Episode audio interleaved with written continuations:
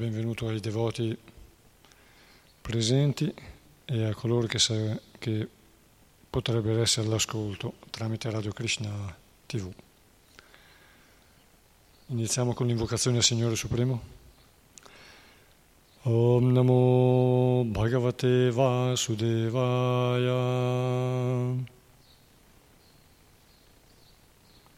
ॐ नमो भगवते वासुदेवाय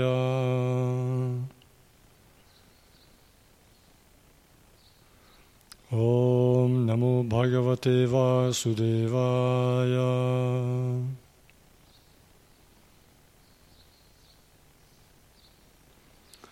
ॐ ज्ञानतिमिरन्दस्य ज्ञानञ्जनशलकया चक्षुरुमिलितं येन तस्मै श्रीगुरवे नमः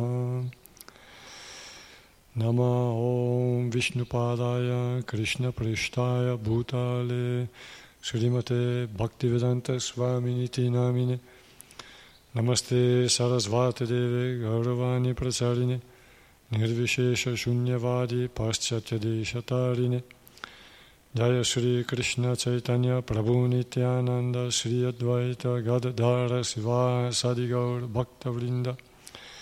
Hare Krishna Hare Krishna Krishna Krishna Hare Hare. Hare Rama Hare Rama Rama Rama Hare Hare. Vanchakalpa Tarubhyascha Kripa Sindhubhyevacha Patitanam Pavanebhyo Vaishnavibhyo Namo Namaha Narayana Namaskritya Naram Chaiva Narottamam Devim Sarasvatim Vyasam Tato Jayamudirayet Offriamo il nostro rispettoso omaggio al Signore Supremo Narayana Vasudeva. A Nara Narayana Rishi, il migliore tra gli uomini, alla Dea Sarasvati, madre del sapere, a Sila Vyasadeva, l'autore, poi che questa arma di conquista sia enunciata. Siamo arrivati al quattordicesimo capitolo dello Srimad Bhagavatam primo canto, intitolato Krishna. Eccolo qui. La partenza di Sri Krishna da questo mondo. Dal primo verso.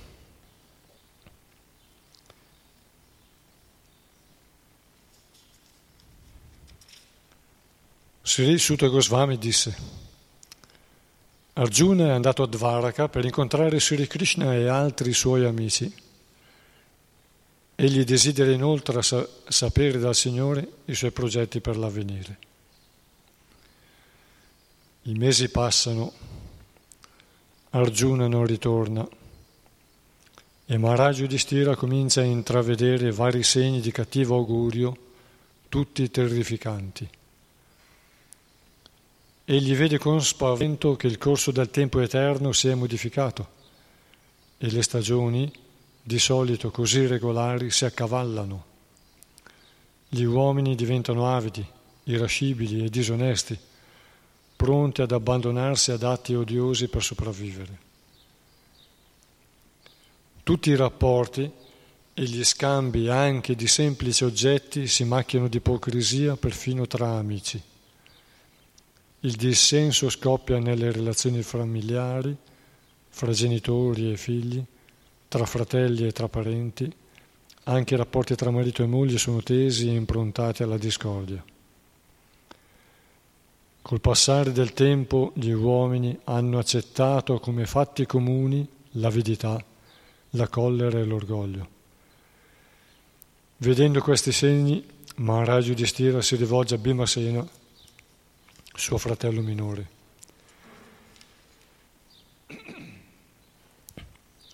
Maharaj Yudhishthira disse, ho mandato Arjuna a Dvaraka perché incontrasse i suoi amici e si informasse dal Signore Supremo, Sri Krishna, sui suoi progetti. Sono trascorsi sette mesi dalla sua partenza e non è ancora di ritorno. Non so che cosa possa essergli accaduto. Il Signore sta per concludere i suoi divertimenti sulla terra come ha predetto Devarshinarda? Eh?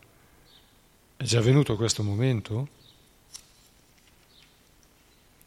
Lui solo è all'origine della nostra opulenza regale, delle nostre fedeli spose, della nostra esistenza, della nostra discendenza, della sottomissione dei nostri sudditi delle nostre vittorie sul nemico e del nostro futuro trasferimento sui pianeti superiori. Di tutti questi beni, la sola fonte è la sua misericordia incondizionata verso di noi.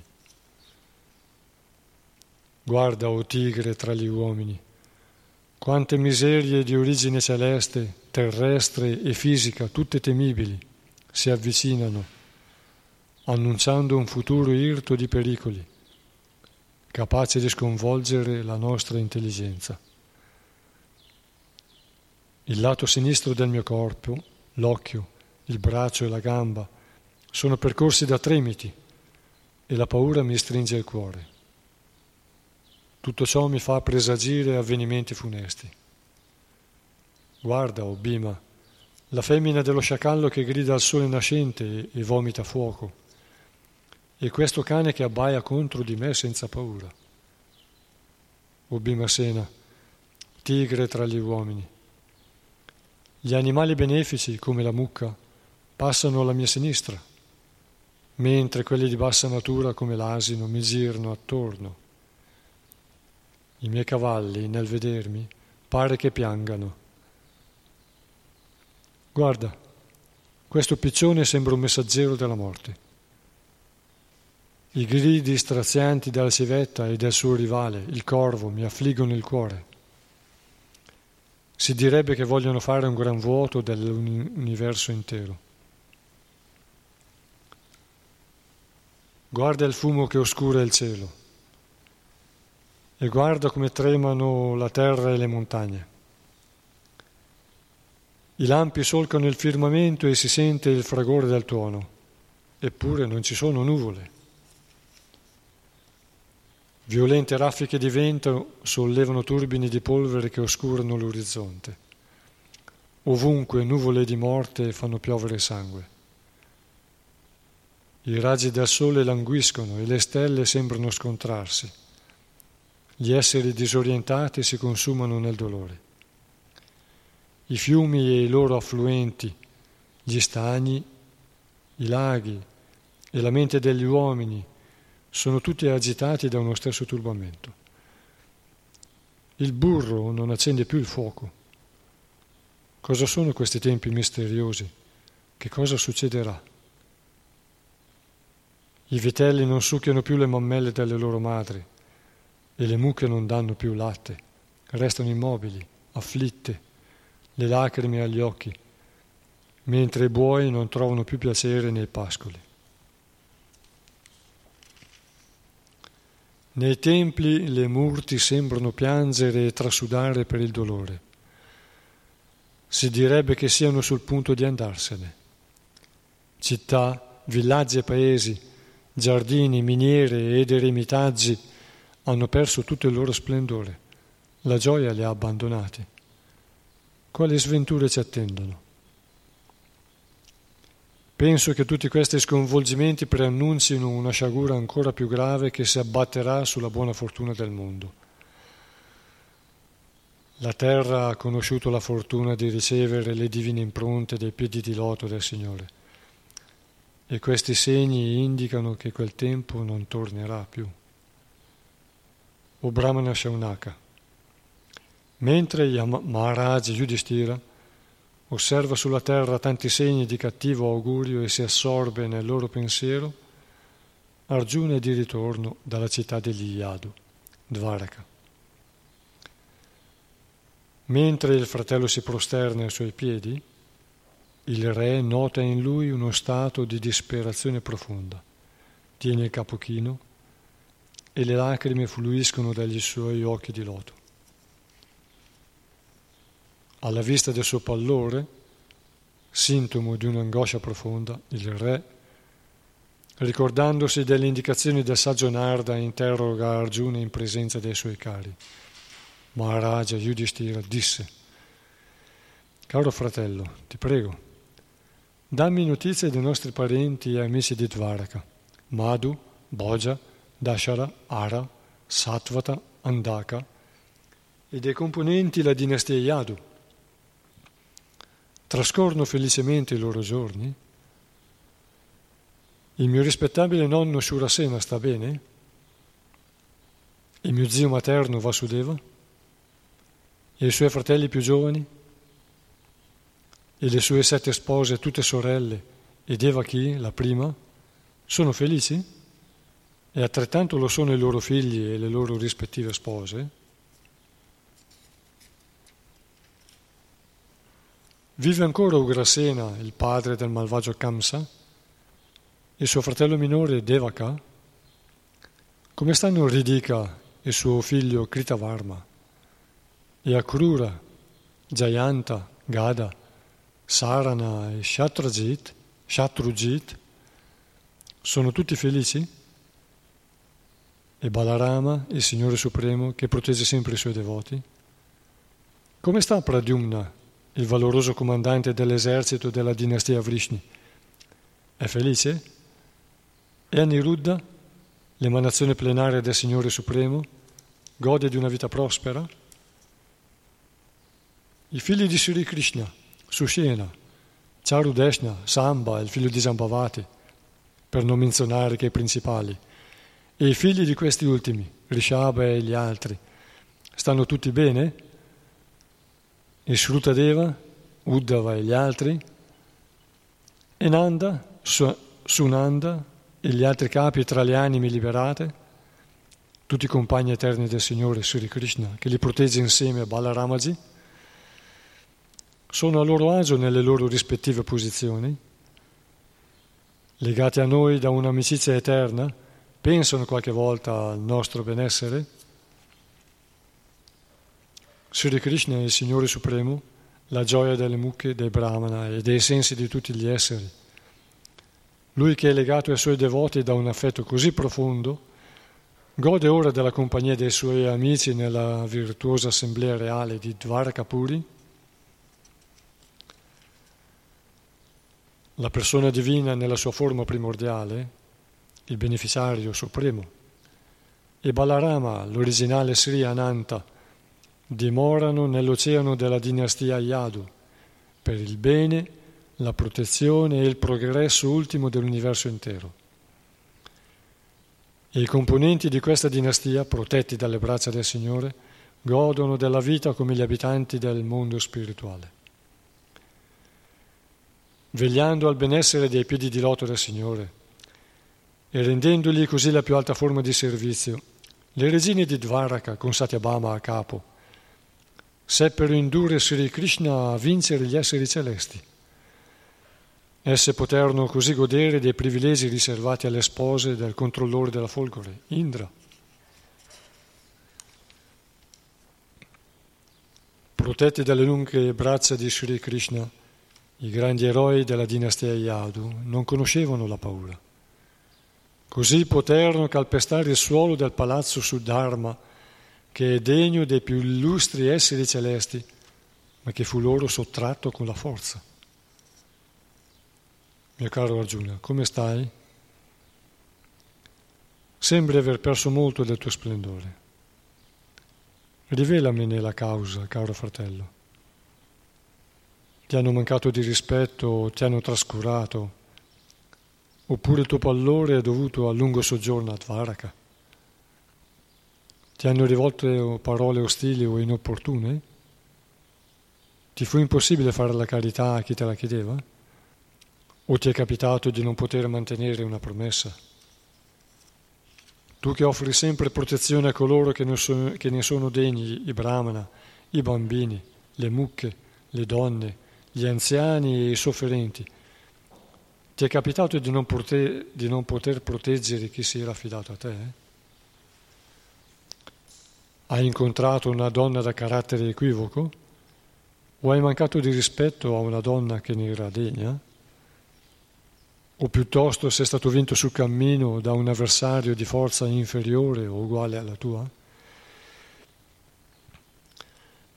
Hai trascurato degli anziani o dei bambini che meritavano di dividere il tuo pasto? Ti saresti reso colpevole di un errore così imperdonabile di un gesto così odioso? O provi un vuoto incolmabile per aver perso il tuo amico più caro, Sri Krishna? O Arjuna, fratello mio, non trovo altra spiegazione al tuo profondo abbattimento. Qui finisce il quattordicesimo capitolo, ora leggiamo le spiegazioni di Srila Prabhupada, dal primo verso. Spiegazioni di Sua Divina Grazia, della grazia di Dio, Srila Prabhupada. Grazie di Dio per noi. Come spiega la Bhagavad Gita, il Signore scende sulla terra per proteggere i devoti e annientare gli empi. Una volta conclusa la battaglia di Kurukshetra e instaurato sul trono Maharaj Yudhishthira, la sua missione era dunque ultimata. I Pandava, e Sri Arjuna in particolare, erano compagni eterni del Signore.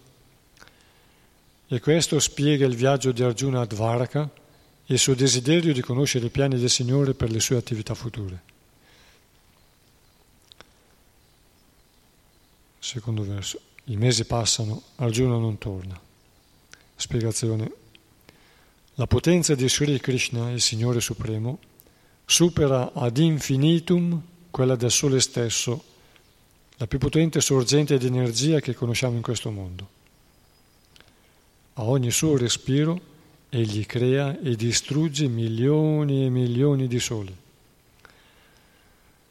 Nell'universo materiale il Sole è considerato la fonte di ogni cosa. Esso rappresenta l'energia materiale in sé, poiché grazie al Sole otteniamo tutti i beni necessari alla vita. Così, quando il Signore era personalmente presente sulla terra, tutte le condizioni necessarie alla pace e alla prosperità e specialmente la religione e la conoscenza si manifestarono pienamente grazie alla sua presenza divina, come là dove brilla il sole la luce si sprigiona in tutto il suo fulgore. Ma ora,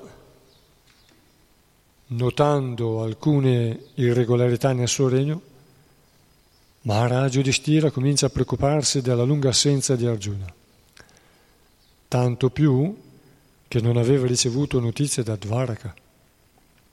Egli ha il presentimento che Sri Krishna abbia lasciato la terra. Altrimenti come avrebbero potuto manifestarsi quei segni di cattivo augurio che vedeva intorno a sé?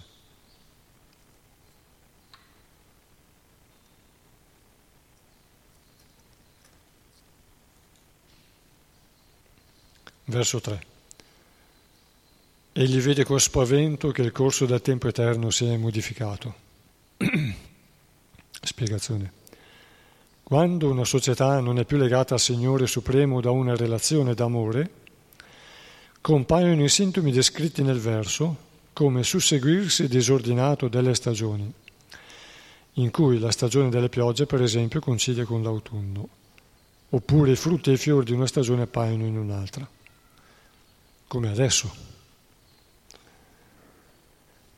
vento forte, scosse di terremoto inaspettate, frequenti dappertutto, eh, il sole offuscato da interventi umani e le stagioni uguali, o troppa pioggia o scarsa, o niente freddo in inverno, o e caldo in inverno, o fresco in estate le, le stagioni si accavallano, proprio come ora. Quanto all'uomo, se non crede in Dio, è inevitabilmente avido, irascibile e falso, pronto a ricorrere a qualsiasi espediente per assicurarsi da vivere senza scrupoli di onestà. Durante il regno di Maragio di Stira, questi fenomeni erano assenti Perciò l'imperatore rimase esterrefatto nel notare anche la minima discrepanza nell'atmosfera divina del suo regno. Così sospettò subito la scomparsa del Signore. Quando gli uomini tralasciano di compiere i propri doveri, sono costretti a vivere di espedienti disonesti. A ogni varna, Brahmana, Shatra, Vaishya e Sudra, spettano precisi doveri. E chiunque li abbandoni pur dichiarando di appartenere al Varna che gli è proprio, si degrada. L'uomo diventa eccessivamente avido di ricchezza e di potere quando non conosce scopi più elevati e considera fine a se stesso questo breve soggiorno sulla terra. All'origine di tutte queste anomalie c'è l'ignoranza e per dissiparla, soprattutto nell'era di dicadenza in cui viviamo, brilla radioso il sole dello Srimad Bhagavatam. Al giorno d'oggi, quelli che abbandonano il, il loro dovere sono soprattutto le classi, diciamo, più importanti per eh, la conduzione della società, e cioè Brahmana e Kshatriya. Brahmana scarseggiano o non sono ascoltati perché il governo di Kshatriya sono corrotti e quindi non, as- non ascoltano eh, i brahmani, i filosofi, i pensatori, i buoni consiglieri, ma guardano solo al loro interesse. E hanno, sembra che abbiano perso la sensibilità e la, la, l'empatia per la sofferenza del, dell'altra gente, che loro potrebbero considerare sudditi, ma in realtà non sono a livello di governanti come sviluppo personale, la maggior parte. Sono tutti a un livello molto basso. E per di più, come qui dice, che chi abbandona il proprio dovere poi si dedica ad attività disoneste, ma il, il problema di oggi non è tanto quello, ma il problema è dato dal fatto di un'economia un po' artificiale portata allo stremo e dal fatto che gli Kshatriya non organizzano la società secondo il loro dovere ma abbandonano la popolazione a, agli stenti e alla difficoltà a trovare una fonte di reddito. e questi sono i, i problemi di, di una società corrotta. E si sa che qualunque cosa fa un grande uomo, la gente segue le sue tracce. Tutto il mondo segue la norma che gli traccia col suo esempio, dice un verso della Bhagavad Gita, che in genere la popolazione, se trova capi valorosi e che danno buon esempio, sono portati e stimolati a seguirli con entusiasmo. Se invece vede che tutti rubano, allora anche loro si lasciano andare a, a non rispettare le leggi, tanto tutti rubano. Una, una buona parte della società arriva a pensare questo. Verso 4. Tutti i rapporti e gli scambi, anche di semplici oggetti, si macchiano di ipocrisia perfino tra amici. Spiegazione. L'anima condizionata è caratterizzata da quattro difetti. È soggetta all'errore, all'illusione, all'inettitudine e alla tendenza a ingannare. Di solito, com'è che si dice? Quali sono i quattro difetti dell'anima condizionata? Quattro difetti, quattro difetti dell'anima condizionata. Qui è detto in questo modo, però...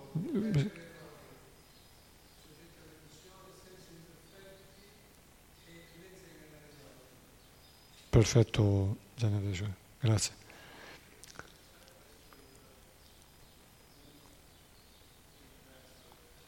Questo è verso 4 del quattordicesimo capitolo. Qui dice soggetta all'errore, all'illusione, all'inettitudine e alla tendenza a ingannare. Soggetta all'errore perché, infatti, all'illusione abbiamo sensi imperfetti, quindi non, non vediamo tutto quello che c'è da vedere. I nostri sensi sono limitati, anche gli animali, animali in genere hanno sensi più sviluppati dei nostri. E quindi siamo soggetti a compiere errori. Eh, e tendenza a ingannare. Tendenza a ingannare perché la nostra conoscenza è imperfetta, però c'è il desiderio di eh, predominare sugli altri no? o su altri del momento. E quindi anche se una cosa può sembrare eh, sbagliata, per aver ragione si tende a, a modificare i fatti e, e quindi si tende a, a, a, ingannare, a vincere, ingannare per vincere. e anche per proprio tornaconto. Tendenza a ingannare esiste perché si parla molto della maschera no? che ognuno di noi mette, o che in genere tutti siamo stati soggetti o si può essere soggetti a, a indossare, no? che davanti a certe situazioni uno vuole apparire come vogliono gli altri, oppure come lui vuole che gli altri lo vedano. E quindi questo è anche un altro aspetto della tendenza a ingannare. Tra queste, eh, continua tra queste imperfezioni la tendenza ad ingannare è predominante perché l'anima condizionata cade nell'universo materiale imbevuta del desiderio illecito di dominarlo. Allo stato puro, l'essere vivente non è soggetto a questa legge perché è consapevole di essere l'eterno servitore dell'essere supremo e riconosce che è nel suo interesse rimanere tale, servitore dell'essere supremo, piuttosto che cercare artificialmente di dominare la proprietà del Signore. Nello stato condizionato invece, invece l'essere individuale rimane insoddisfatto e continuerebbe a esserlo anche se riuscisse a dominare tutto ciò che lo circonda. Diventa così vittima di innumerevoli imbrogli, anche nel cerchio delle sue relazioni più intime. Lo stato di insoddisfazione generale impedisce qualsiasi armonia, perfino tra genitori e figli o tra marito e moglie. Ma tutte queste discordie possono essere addolcite con la pratica del servizio di devozione al Signore. L'ipocrisia che invade il mondo può essere bloccata solo con la devozione al Signore e nient'altro. Osservando questi turbamenti, Maraggio di Stira conclude che il Signore ha lasciato il pianeta. Verso 5. Col passare del tempo gli uomini hanno accettato come fatti comuni l'avidità, la collera e l'orgoglio. Spiegazione. Re di grande virtù, Maharaja Stira, si allarmò subito per l'infiltrazione nella società di atteggiamenti così poco degni dell'uomo come l'avidità, la collera, l'irreligione e l'ipocrisia. Sembra che la gente di quell'epoca non conoscesse queste degradazioni, tanto che rimase sorpresa di, fron- di trovarsi di fronte all'avvento del Kali Yuga l'era della discordia. Verso 6.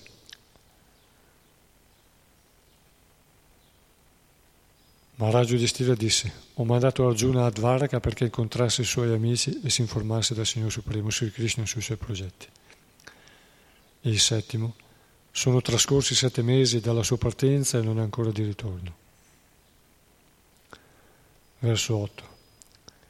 Il Signore sta per concludere i suoi divertimenti sulla terra come ha predetto Devashinarda? È già venuto questo momento? Spiegazione sia Prabhupada. Il Signore Supremo Sri Krishna, come si è detto più volte, possiede numerose emanazioni plenarie tutte dotate di uguale potenza, ma incaricata ognuna di svolgere funzioni differenti. Nella Bhagavad Gita troviamo diverse affermazioni del Signore che si riferiscono alle molteplici emanazioni plenarie della sua persona.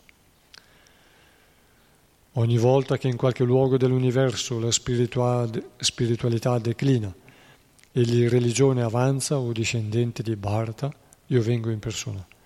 Bhagavad Gita 4.7 Discendo di era in era per liberare i miei devoti, annientare i miscredenti e ristabilire i principi della religione. Bhagavad Gita 4.8 se mi astenessi dall'agire, tutti gli universi sprofonderebbero nella desolazione. Per causa mia l'uomo darebbe vita a una progenie indesiderabile. Così turberei la pace di tutti gli esseri. Bhagavad Gita 3.24. Qualunque cosa faccia un grande uomo, la massa procede sempre sulle sue tracce. Il mondo segue la norma che gli stabilisce col suo esempio. Bhagavad Gita 3.21. Queste dichiarazioni del Signore si riferiscono alle differenti emanazioni plenarie della sua persona, come Sankarsana, Vasudeva, Pradyumna, Aniruddha e Narayana, che sono tutte lui stesso in differenti forme trascendentali. Ma Sri Krishna, il Signore, nella sua forma primordiale, eternamente scambia sentimenti sublimi con differenti tipi di devoti e appare in questa forma una volta ogni giorno di Brahma, cioè ogni 8 miliardi e 640 milioni di anni solari, in ognuno degli universi materiali, dove egli manifesta i suoi divertimenti trascendentali in un ciclo senza fine. Quindi appare ogni giorno, ogni giorno di Brahma in ognuno degli universi. Quindi appare sempre ogni 8 milioni e 640 milioni di anni, possiamo dire? 8 miliardi. Microfono? Perché noi sappiamo dal decimo canto e anche dal libro di Krishna che una volta il Brahma del nostro universo era andato a Dwaraka per incontrare Krishna, come andavano diversi esseri celesti, e quelli più importanti specialmente. E Brahma è il più importante. E però il suo, uno, il suo servitore gli disse di aspettare. Come aspettare? E lo fece accomodare una sala. E quando Brahma si guardò intorno vide altri Brahma con molte teste più di lui. Quindi Possiamo dire che il Brahma nostro, un giorno del suo Brahma, dura, un giorno e la notte, dura 8 milioni e 640 milioni di anni solari. Ma i Brahma di altri universi possono durare un tempo diverso.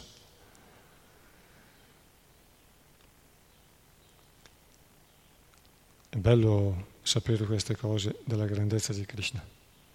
Sono collegate alla grandezza di Krishna. I ruoli che svolge il Signore, talvolta come Sri Krishna, talvolta come Vasudeva e così via, sono troppo complessi nel loro susseguirsi per l'uomo comune. Noi sappiamo che Vasudeva, come inizia il primo verso dello Srimad Bhagavatam, è Krishna stesso figlio di Vasudeva. Ma Sia Prabhupada dice una spiegazione che designa anche una manifestazione eh, quadrupla che è, come è citato qui, questo verso, Vasudeva, Sankarshana, Pradumna e Aniruddha. E la loro posizione, abbiamo visto una volta in un verso passato, la spiegazione, sono, come li vedete voi, Vasudeva e Sankarshana, che è come Krishna e Balarama. Quindi Balarama sta alla destra di Krishna No, Sankarsana sta alla destra di Krishna. Sankarsana è come dire San Krishna, con Krishna. Sankarsana, deriva da Karshana deriva da Krishna. E Vasudeva, Sankarsana, Pradyumna è alla sinistra di Vasudeva e Aniruddha è alla destra di Sankarsana. E qui si parla di Sri Krishna talvolta come Vasudeva, qui si parla della manifestazione a quattro braccia, Chaturbuja.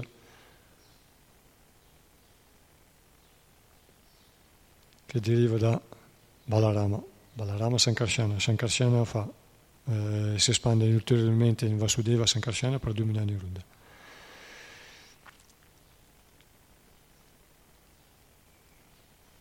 Infatti, se non c'è differenza tra la persona del Signore e il suo corpo spirituale, le sue emanazioni svolgono però funzioni differenti. E quando il Signore appare nella sua forma originale come Sri Krishna, tutte le sue emanazioni plenarie si uniscono a Lui grazie alla potenza inconcepibile della sua Yoga Maya. Così il Krishna di Vrindavana è differente da quelli di Mathura o di Dvaraka.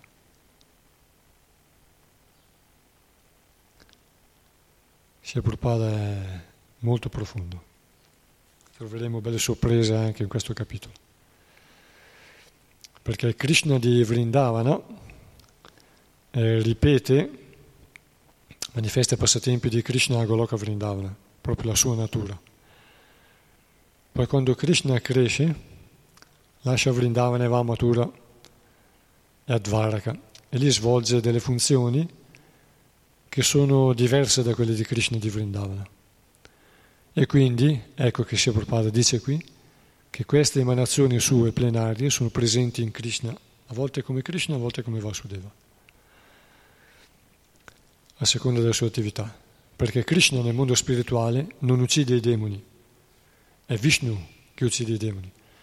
Quando Krishna vuole manifestare non la lotta che lui manifesta con i pastorelli, amichevole, in cui loro possono vincerlo, e lui per, per il loro piacere e il suo si lascia vincere, o li impegna in lotte che possono sembrare, che possono far sembrare che lui sia invincibile e poi qualcuno ce la fa vincere. Sono passatempi di amicizia di anime liberate molto elevate. Ma quando Krishna vuole eh, svolgere la funzione di lotta vera, di combattimento, non può farlo nel mondo spirituale, come non si può fare nel, nel Tempio, che è una succursale del mondo spirituale. Allora bisogna farlo con qualcuno di fuori. allora Vishnu cosa fa? Krishna si manifesta e scende con la personalità di Vishnu nel mondo materiale. E una volta abbiamo visto che si è fatto aiutare dai suoi due servitori, Jai e Vijay, che hanno assunto la, la personalità di demoni per, tre, per qualche vita, per tre vite, anche se l'ultima poi si sono trasformati e sono ritornati devoti, già in quella ultima vita in questo mondo. Similmente la virata rupa di Krishna che rappresenta la concezione materiale della sua forma e che egli mostrò sul campo di battaglia di Kurukshetra, differisce dalla sua persona per la sua inconcepibile potenza. Così, quando leggiamo che Krishna fu, per così dire, ucciso dalla freccia di un cacciatore, dobbiamo capire che egli ha lasciato in questo mondo la sua cosiddetta forma materiale. Il Signore Kaivalya, per lui non esiste differenza tra materiale e spirituale, perché entrambi sono sue creazioni. Perciò lasciare un corpo o accettarne un altro non è per lui come per gli esseri comuni. Sia Prabhupada non inganna mai, dice sempre la verità, anche se è inconcepibile. Non è inconcepibile per lui, ma può sembrare ad altri che l'ascoltano inconcepibile e per la sua grazia diventa concepibile anche per noi. Con l'avanzamento spirituale, con le sue benedizioni. Grazie alla sua potenza inconcepibile, tutte le sue attività sono simultaneamente identiche e differenti. E quando Maharaj Yudhishthira teme la sua scomparsa da questo mondo, lo fa per seguire un'usanza come quando si piange la scomparsa di un grande amico. Infatti, al contrario di ciò che credono le persone di scarsa intelligenza, il Signore non lascia mai il suo corpo spirituale. Questi sciocchi, conosciuti come Muda, sono condannati da Krishna stesso nella Bhagavad Gita. Il verso sottintende che il Signore avrebbe lasciato il corpo. Ciò significa che egli ha lasciato che le sue emanazioni plenarie tornassero nei loro Dhamma, le loro rispettive dimore spirituali, così come ha lasciato la sua virata rupa in questo universo. Sono commenti? Continuiamo. Verso 9. Lui solo è all'origine della nostra opulenza regale. Delle nostre fedeli spose, della nostra esistenza, della nostra esist- discendenza, della sottomissione dei nostri sudditi, delle nostre vittorie sul nemico e del nostro futuro trasferimento sui pianeti superiori. Di tutti questi beni la sola fonte è la sua misericordia incondizionata verso di noi. Spiegazione di Srila Prabhupada. La prosperità materiale consiste nell'avere una sposa fedele una casa comoda, terra a sufficienza, una buona prole, relazioni aristocratiche, la vittoria sugli avversari e nell'acquisizione, con atti virtuosi, di un posto sui pianeti celesti dove si gode dell'esistenza materiale in condizioni ancora più favorevoli. Ma un duro lavoro o manovre disoneste non bastano a procurare questi piaceri. Essi dipendono dalla misericordia del Signore Supremo, come anche la prosperità che possiamo acquisire col nostro lavoro.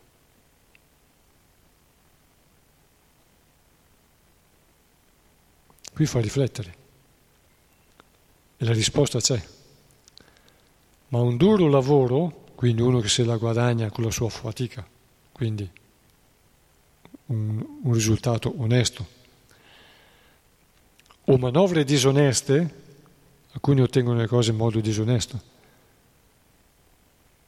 non bastano a procurare questi piaceri, eppure con le manovre disoneste tanti si procurano soldi e tutto. Essi dipendono dalla misericordia del Signore Supremo, come anche la prosperità che possiamo acquisire con il nostro lavoro. Cos'è che non possono ottenere, nonostante abbiano raggiunto in modo disonesto l'oggetto di piacere dei sensi, la felicità? Resta.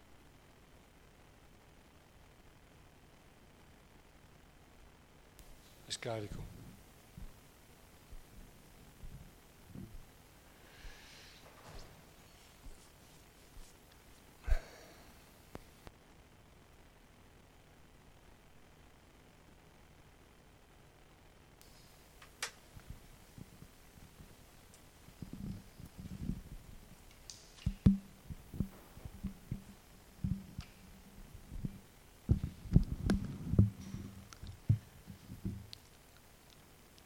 Non basta avere l'oggetto dei sensi per essere felici, perché la felicità si sperimenta a livello interiore, non a livello dei sensi. E anche avendo l'oggetto dei sensi si può non essere soddisfatti e felici, ma si può addirittura, come si può vedere, tanti esempi, diventare addirittura demoniaci,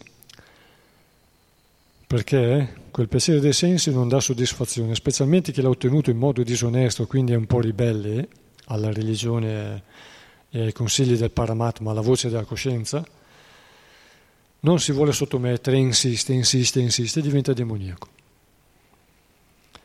Invece noi possiamo, noi stessi, devoti, possiamo vedere anche gente povera, in, eh, noi devoti, non, non dico poveri, ma possiamo vedere gente in paesi molto poveri che vivono in campagne di terra e paglia, però sono felici, perché la felicità viene da dentro. E per quanto riguarda noi devoti o comunque gli spiritualisti, la felicità viene dall'anima suprema che è nel cuore. E quindi ogni tanto ci si può sentire inondare da flussi, flutti di, di, di pensieri felici di felicità, di sperimentare il nettare interiore, che viene sicuramente dallo sforzo e dalle austerità, da certe austerità compiute.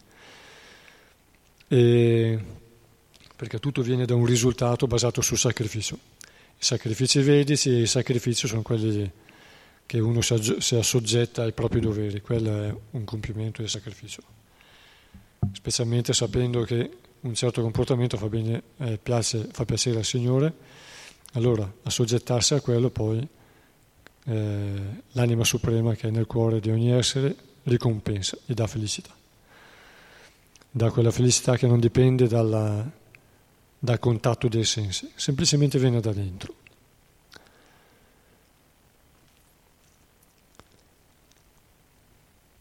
Naturalmente deve esserci anche uno sforzo personale ma senza la benedizione del Signore nessuno può conoscere il successo, per quanto grande sia la mole dei nostri sforzi.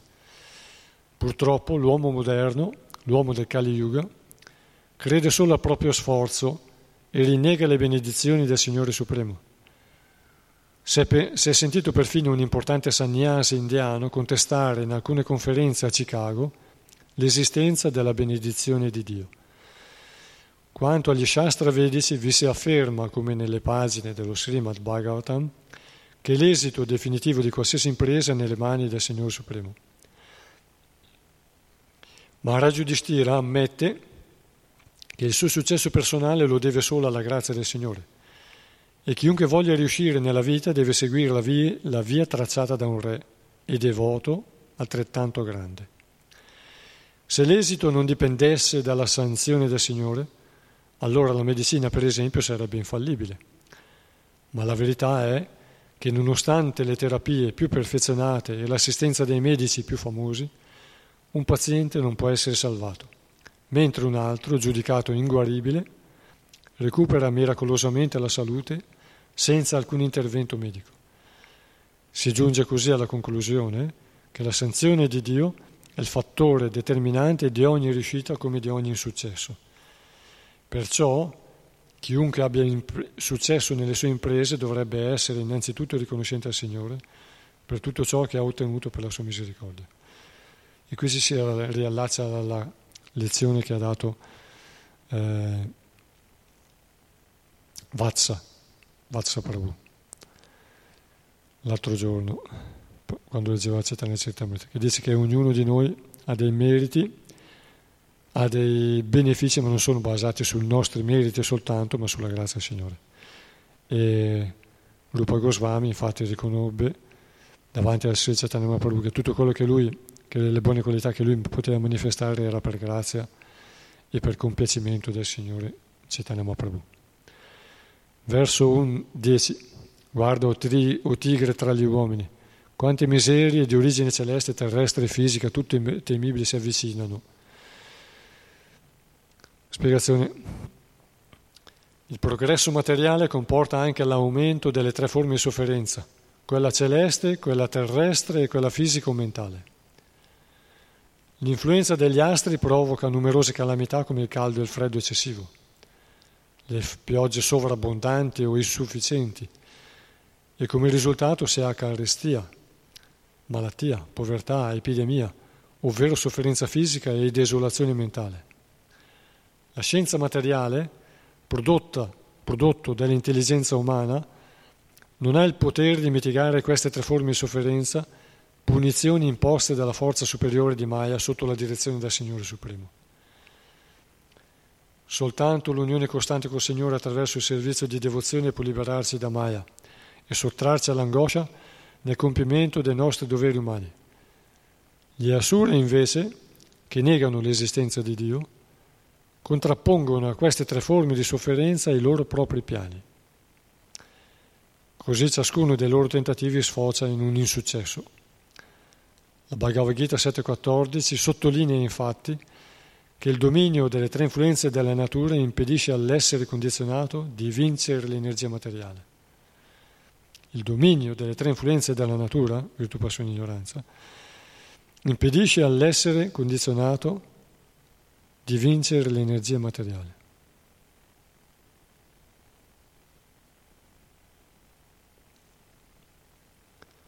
Questo dominio può essere superato solo da colui che si abbandona completamente e con devozione ai piedi di loto del Signore. Verso 11. Il lato sinistro del mio corpo, l'occhio, il braccio e la gamba sono percorsi da tremiti e la paura mi stringe il cuore. Tutto ciò mi fa presagire avvenimenti funesti. Spiegazione. L'esistenza materiale è piena di avvenimenti indesiderabili Sotto l'influenza di un'energia superiore dobbiamo continuamente affrontare circostanze sfavorevoli, ma pochi si rendono conto che queste sventure hanno origine dalle tre influenze della natura materiale. Quando la palpebra sinistra del corpo, e specialmente l'occhio, la palpebra superiore, no, quando la parte sinistra del corpo, e specialmente l'occhio, la, parte, la palpebra superiore, il braccio e la gamba sono percorsi da tremiti continui, ci si deve aspettare l'arrivo di un avvenimento funesto. Queste avversità della vita sono paragonate all'incendio di una foresta. Nessuno va ad appiccare fuoco agli alberi, ma basterà la frizione dei bambù per provocare l'incendio, creando una situazione estremamente pernosa per tutti gli abitanti della foresta. Nessun intervento umano può spegnere un incendio così vasto e venire in aiuto delle sue vittime. Solo la misericordia del Signore avrà sopravvento sulle fiamme, inviando nuvole piene di pioggia sopra la foresta. Similmente, Tutti gli sforzi di un uomo per lottare contro l'avversità dell'esistenza rimarranno inutili. Soltanto la grazia del Signore, nella persona del suo rappresentante autentico da Lui inviato per illuminare gli uomini, potrà liberarsi da tutti i mali. Queste piogge tengono lontano il pericolo di incendi.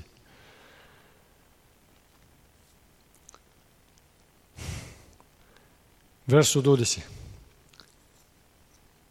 Altrimenti saremmo già in pericolo già in questi tempi. Guarda, o Bima, la femmina dello sciacallo che grida al sole nascente e vomita fuoco. Questi sono alcuni segni che annunciano l'avvicinarsi di qualche avvenimento spiacevole e indesiderabile.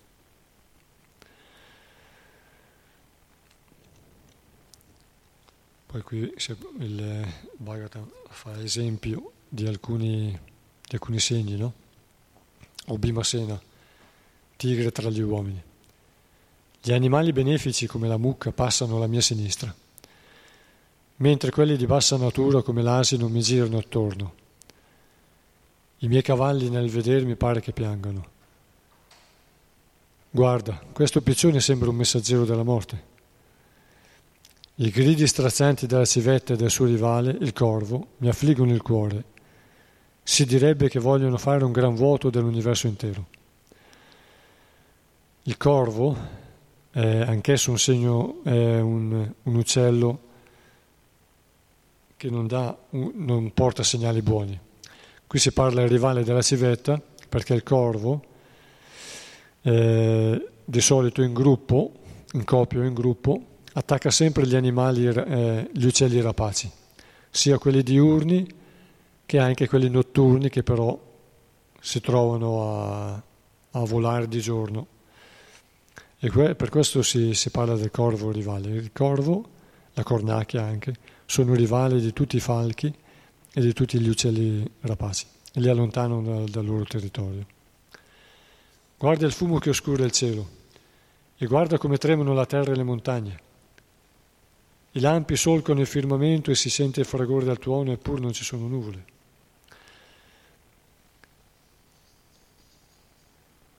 Violente raffiche di vento sollevano turbini di polvere che oscurano l'orizzonte. I raggi del sole languiscono e le stelle sembrano scontrarsi. I vitelli non succhiano più le mammelle delle loro madri le mucche non danno più latte. Restano immobili, afflitte, le lacrime agli occhi, mentre i buoi non trovano più piacere nei pascoli. Nei templi le murti sembrano piangere e trasudare per il dolore si direbbe che siano sul punto di andarsene. Città, villaggi, paesi, giardini e miniere ed eremitaggi hanno perso tutto il loro splendore, la gioia li ha abbandonati. Tutti questi sono luoghi in genere eh, danno piacere a chi li visita.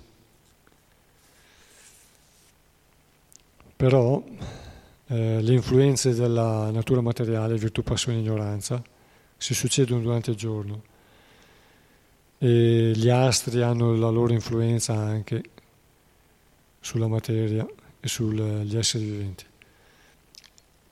E le età della vita si succedono dall'infanzia alla gioventù e così via, e la vecchiaia. E quindi gli stessi posti frequentati in in orari diversi dal giorno, sotto l'influenza diversa eh, che influenza la nostra mente, a volte la virtù, a volte passione, a volte ignoranza. In condizioni fisiche, quindi la gioventù, l'infanzia o la vecchiaia, diverse, gli stessi posti non danno lo stesso piacere e la stessa percezione che, abbiamo, che possiamo aver avuto nel passato, visitandoli. Infatti il bambino prova piacere in tante cose che che per l'adulto sono insignificanti o addirittura eh, indesiderate.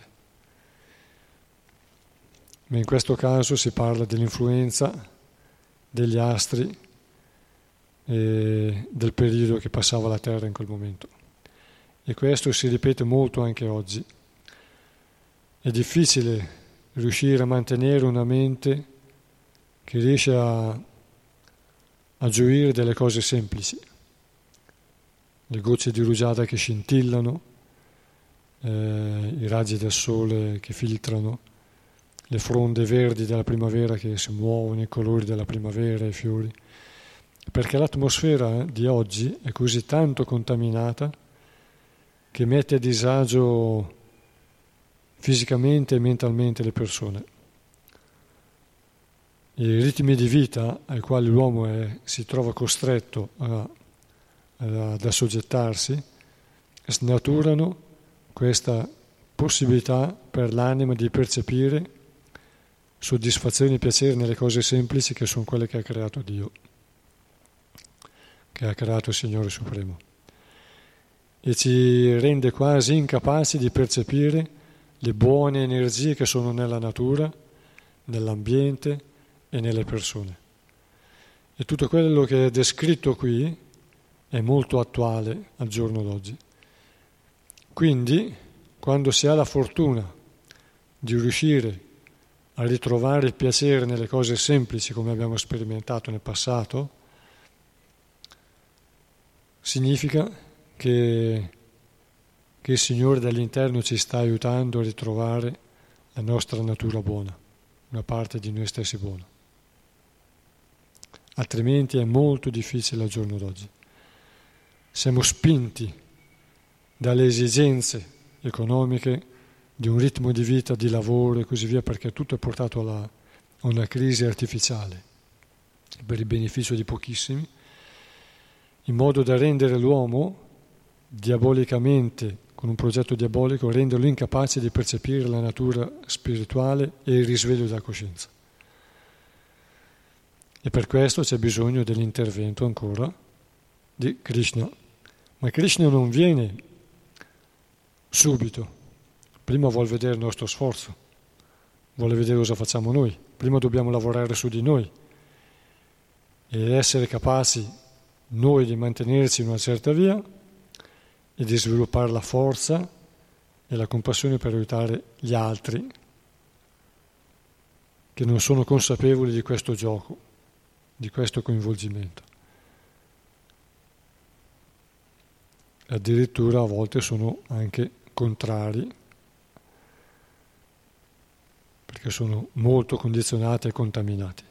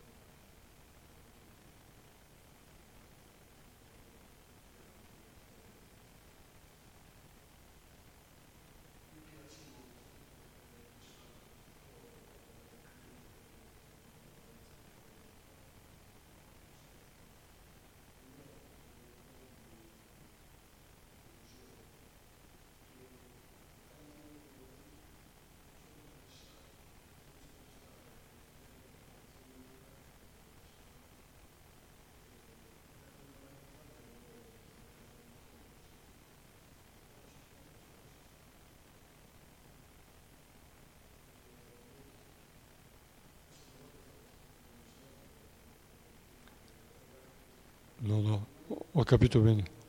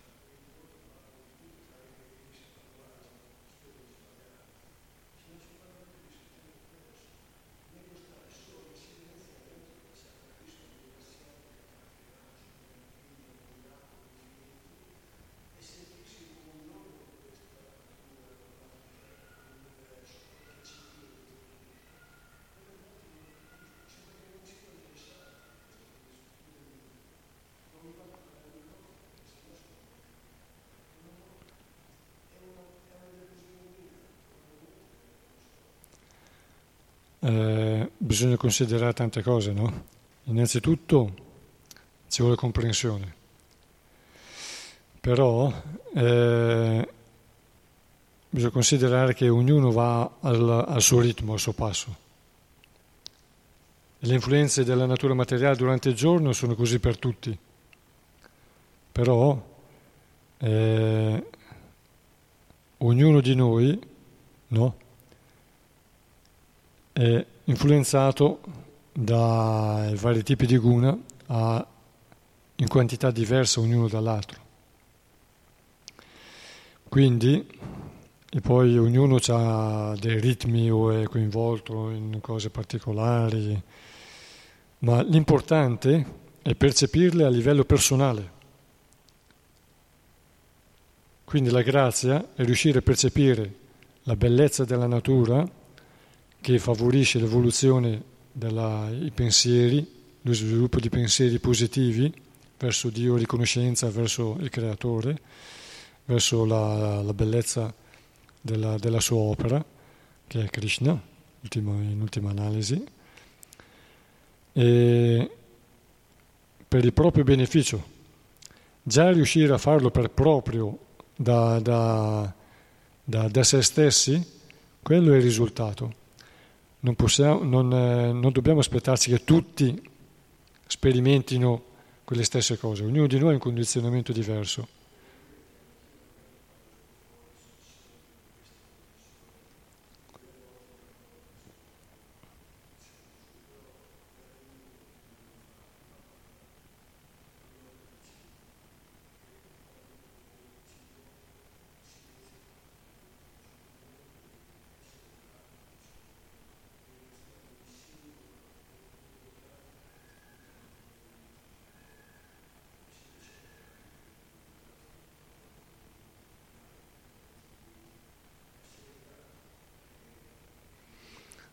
Sono varie, varie percezioni della coscienza.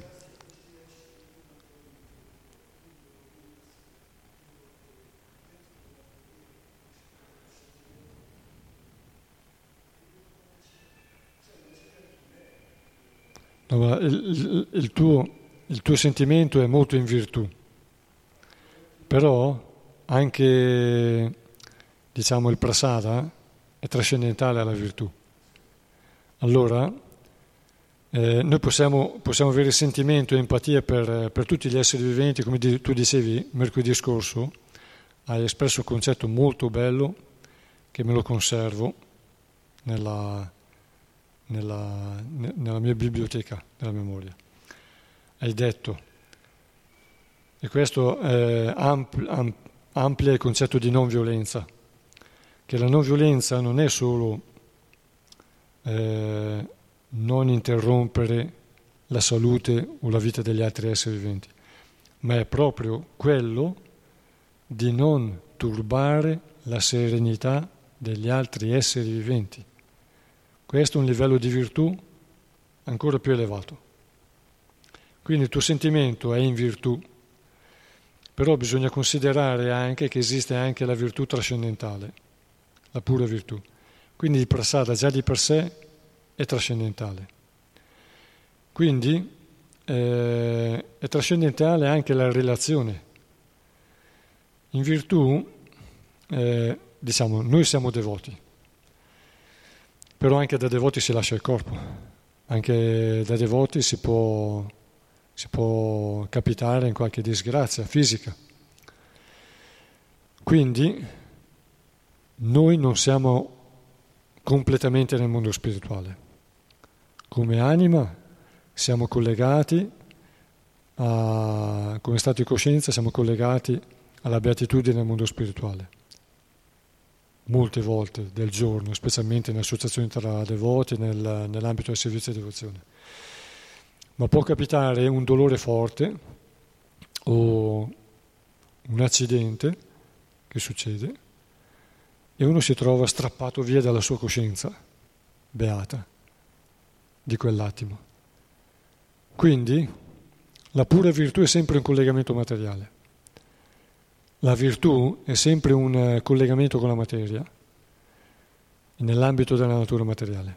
E essere strappati dalla natura materiale, dall'atmosfera beata della natura materiale, può succedere ogni momento.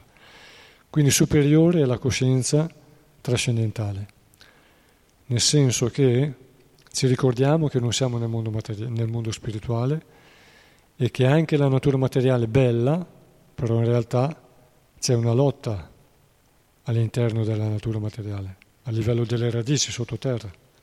Pian- le piante cercano di, di, avvelenare le radici degli altri, delle altre specie, di creare un, eh, un ambiente solo di olmi, solo di acace, solo di querce, solo di, di formare dei gruppi puri, in questo modo rendono difficile la, la vita a altri, altri esseri viventi a forma di alberi. Gli insetti sono piccoli, non si vedono. Ciò nonostante c'è la virtù. C'è la virtù perché l'aria è pulita, i colori, le luci, si manifesta, come si diceva prima, le scintille di rugiada. Krishna è il più piccolo del più piccolo, quindi una scintilla di rugiada appare una luce, tanti colori che assumono, che cambiano i colori dell'iride, e tante cose fanno pensare alla grandezza di Dio, sono piccole cose e si vede, in piccole cose si vedono delle manifestazioni molto attraenti dei giochi. E quando la nostra mente è tranquilla e, e più pulita, eh, riusciamo a percepire e a godere di queste cose. Ma riusciamo a godere perché è la grazia del Signore che ce le dà. Non siamo noi che siamo in quella condizione la grazia del Signore ce la dà, perché tante volte possiamo passare in questi ambienti belli e non ricevere la stessa felicità, dovuto agli astri, dovuto all'influenza della natura, dovuto alla nostra situazione fisica o mentale di quel momento e così via. Comunque ritrovare questi, eh, queste dimensioni naturali molto belle e virtuose è una grazia del Signore e non siamo tutti, non viaggiamo tutti allo stesso ritmo, però per noi stessi, quando dovuto alle nostre attività pia, arriva quella felicità interiore che non dipende dall'esterno, ma il Paramatma ci fa capitare l'occhio sulle cose e ci danno piacere. Lui dall'interno ci permette di avere piacere, perché altre volte noi possiamo vedere tantissime gocce di rugiade scintillanti e non avere nessun piacere. Quindi tutto quello che viene della felicità viene dal consenso del Signore Supremo, come diceva qui. E comunque le situazioni di virtù in realtà sono temporanee. E può succedere, a me è successo, io in India, credevo di essere nel mondo spirituale a Mayapur, durante il Gorpunima, e un giorno mi è capitato quasi un accidente e stavo per morire. Infatti ci ho messo parecchio tempo a recuperarmi perché ho pregato in tutte le maniere, non sapevo più che pregare. E ho capito una cosa, che quando anche noi crediamo di essere nel mondo spirituale non ci siamo, perché siamo in un corpo materiale. E, e bisogna lavorare molto su di noi per arrivare ad accettare la natura materiale e che siamo in un corpo che cambia e che muore e abbandonarsi anche al momento della morte. Non è facile. È un lavoro grande, molto lungo. E questo viene dalla purificazione anche della lettura del Bhagavatam, l'associazione con i devoti.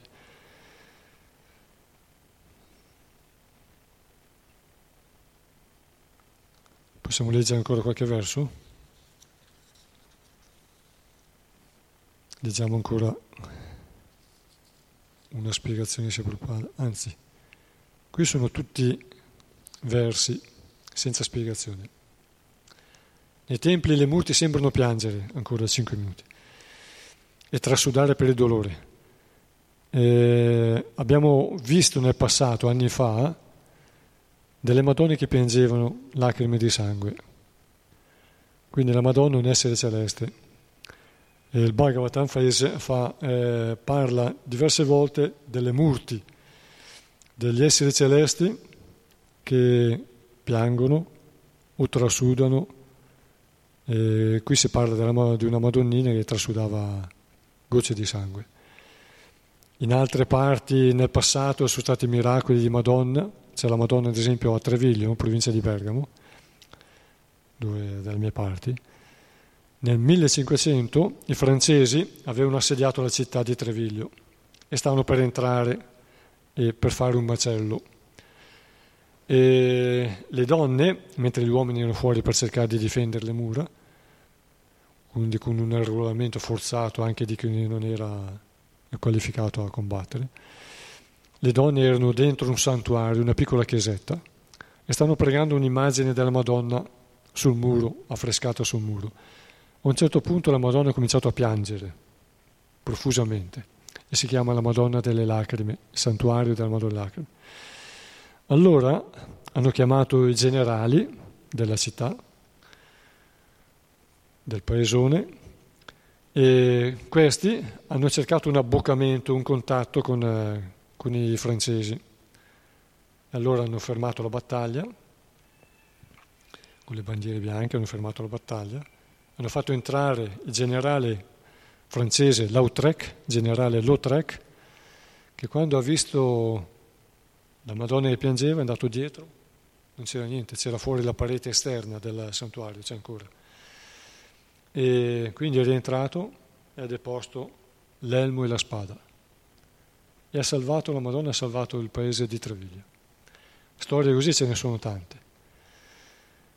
E, e quando le, le, Madonne piangono, quando le statue, le murti degli esseri celesti, delle divinità, hanno queste manifestazioni, piangere, trasudare per il dolore, eh, sembrano piangere, trasudare per il dolore, eh, quelli sono sintomi di qualcosa che sta per avvenire di grave.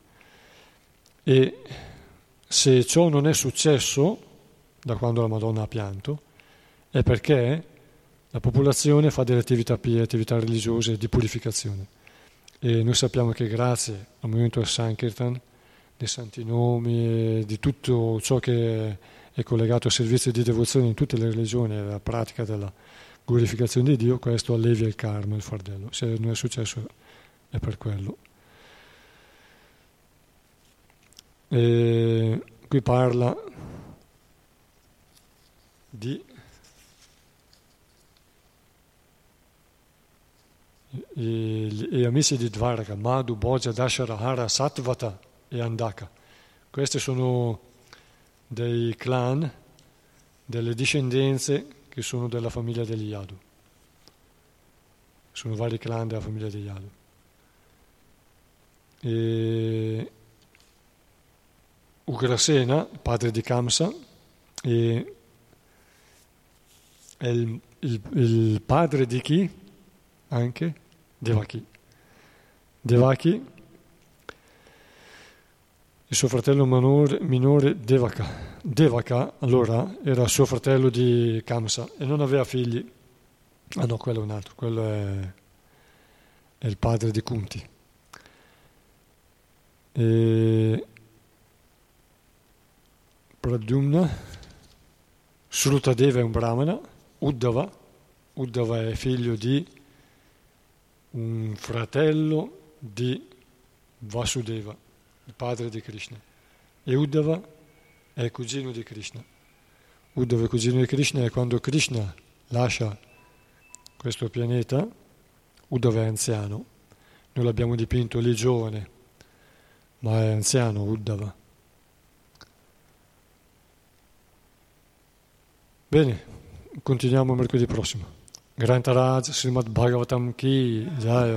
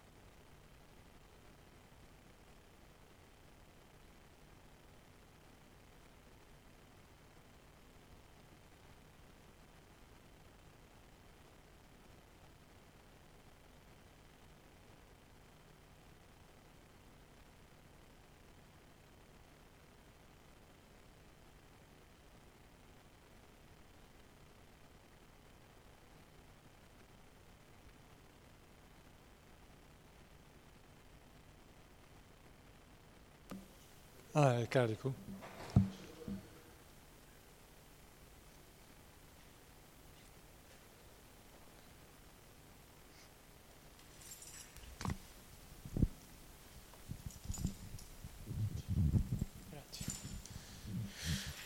Sì, scusate, la domanda era cosa, come se n'è andato Krishna quando, siccome lui aveva 16.108 mogli, come, come le ha lasciate? Eh, perché alla fine è stato un cacciatore a ucciderlo con una freccia, le altre emanazioni di lui che stavano con queste, con queste compagne, come come sono, si sono distaccate da, quest, da quest'ultime. Come, cosa dice il Bhagavatam su questo? Qui torna l'argomento di Krishna torna a Dvaraka, entra a Dvaraka. È un Krishna che va via da Dvaraka e uno che torna a Dvaraka. E poi rientra il passatempo, ritorna il passatempo di Narada Muni che va a visitare Krishna. Va in un palazzo, trova Krishna a fare un'attività, che è un'attività che si svolge di solito una certa ora del giorno. Va in un altro palazzo e trova Krishna che sta svolgendo un'attività che è in altre ore del giorno, mattino fino alla notte, diverse, diverse attività. E trova espansione di Krishna. Nella prima, Krishna si alza e accoglie il saggio Narda, lo accoglie, gli fa, lo serve, poi quando gli, gli, offre parole buone, quando Nard si alza, saluta e se ne va. Entra in un altro palazzo. Entra un altro palazzo e c'è Krishna. A un certo punto trova che Krishna è seduto e si alza per accoglierlo. Narda Muni cosa fa?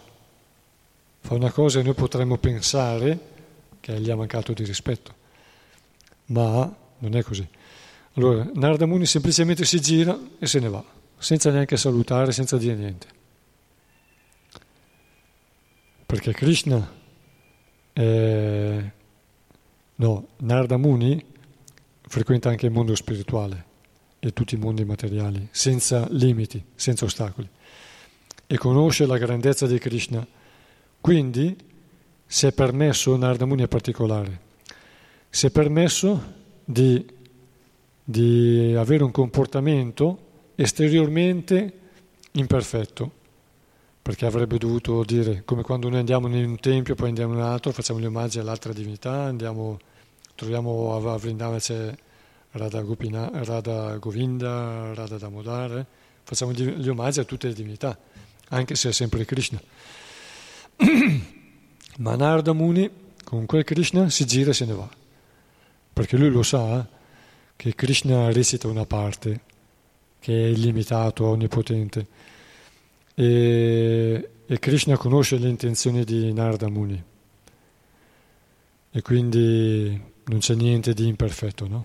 nel comportamento di Narada Muni, è solo, una, è solo una dare forza di Narada Muni, un dare forza eh, alla, ai passatempi di Krishna. Allora, quando Krishna a un certo punto decide di andarsene insieme agli Yadu a Samantha Panchaka, eh, se ne va un Krishna.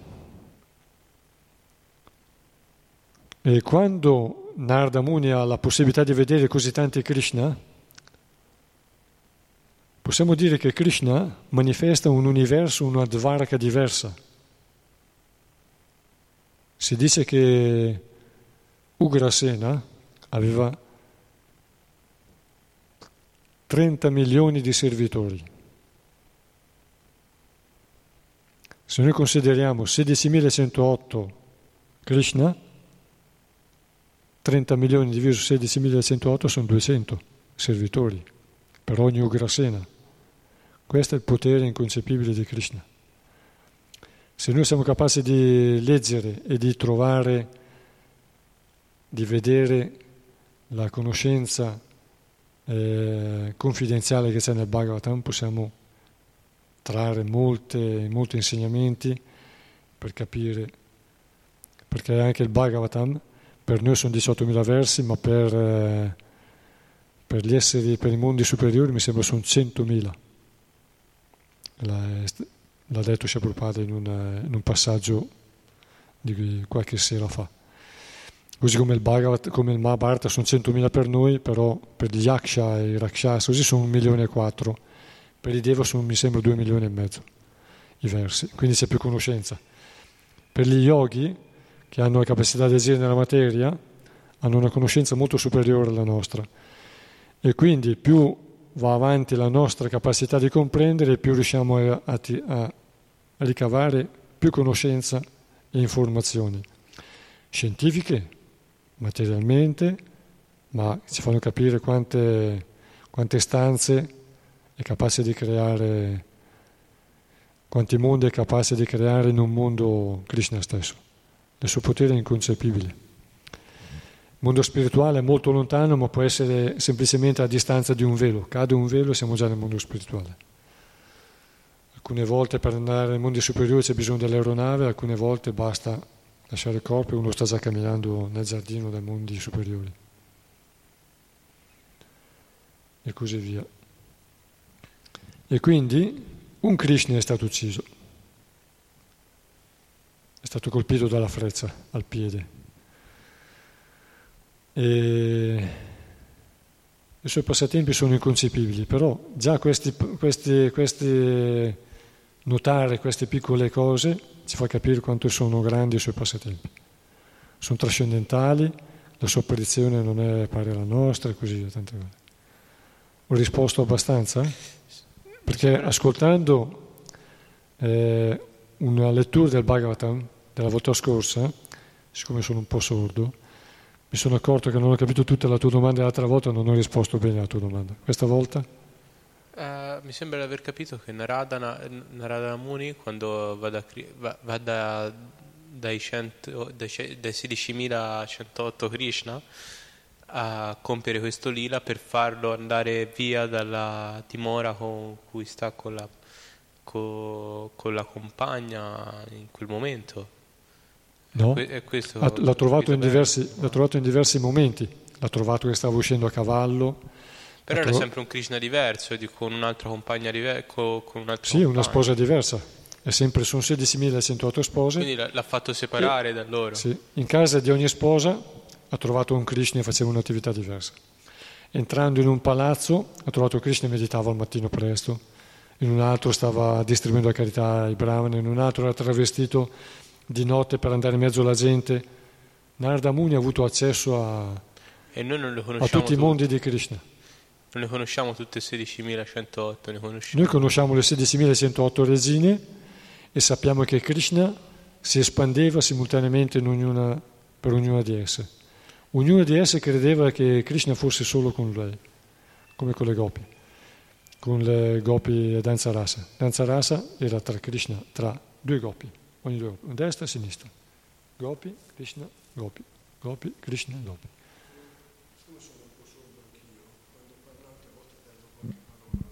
Credevo che la tua domanda fosse quando è stato ucciso Krishna, che è successo a tutti i 16.000 Krishna delle 16.000 palazzi? sono spariti istantaneamente tutti? Era questo che io avevo capito, che tu chiedevi a lui. Cioè le regine, una stava parlando con Krishna, l'altra stava lì eh, giocando con Krishna, Krishna stava parlando con i brahmana, stava... sono scomparsi tutti quei 16.000 Krishna o sono rimasti? Quando, quando è stato ucciso dal cacciatore, sono puff, spariti tutti? Probabilmente, probabilmente tutti quei Krishna erano in quel Krishna. Quindi tutte le, le resine, infatti sono state affidate ad Arjuna, sono state affidate ad Arjuna che le doveva accompagnare, poi invece Arjuna è stato assalito dai briganti nella foresta. Tutte le, le, le resine sono rimaste senza Krishna. I passatempi di Krishna sono inconcepibili, noi possiamo ridimensionarli per capirli un po', in, in pratica li capiamo, ma non siamo in grado di svilupparli più di tanto. Comunque la storia è questa, non c'è una tessera di, del puzzle che manca, la storia è questa. Krishna è stato ucciso, Narada Muni ci ha mostrato una realtà che non è accessibile a tutti, ce l'ha mostrata Narada Muni, che frequenta il mondo spirituale e così via, che conosce la grandezza dei passatempi di Krishna. Però la storia completa ai nostri occhi è questa, che Krishna quando è stato ucciso, tutte le, goppie, tutte le regine sono rimaste senza Krishna e sono state affidate ad Arjuna. Il passatempo di Krishna è finito, è finito così.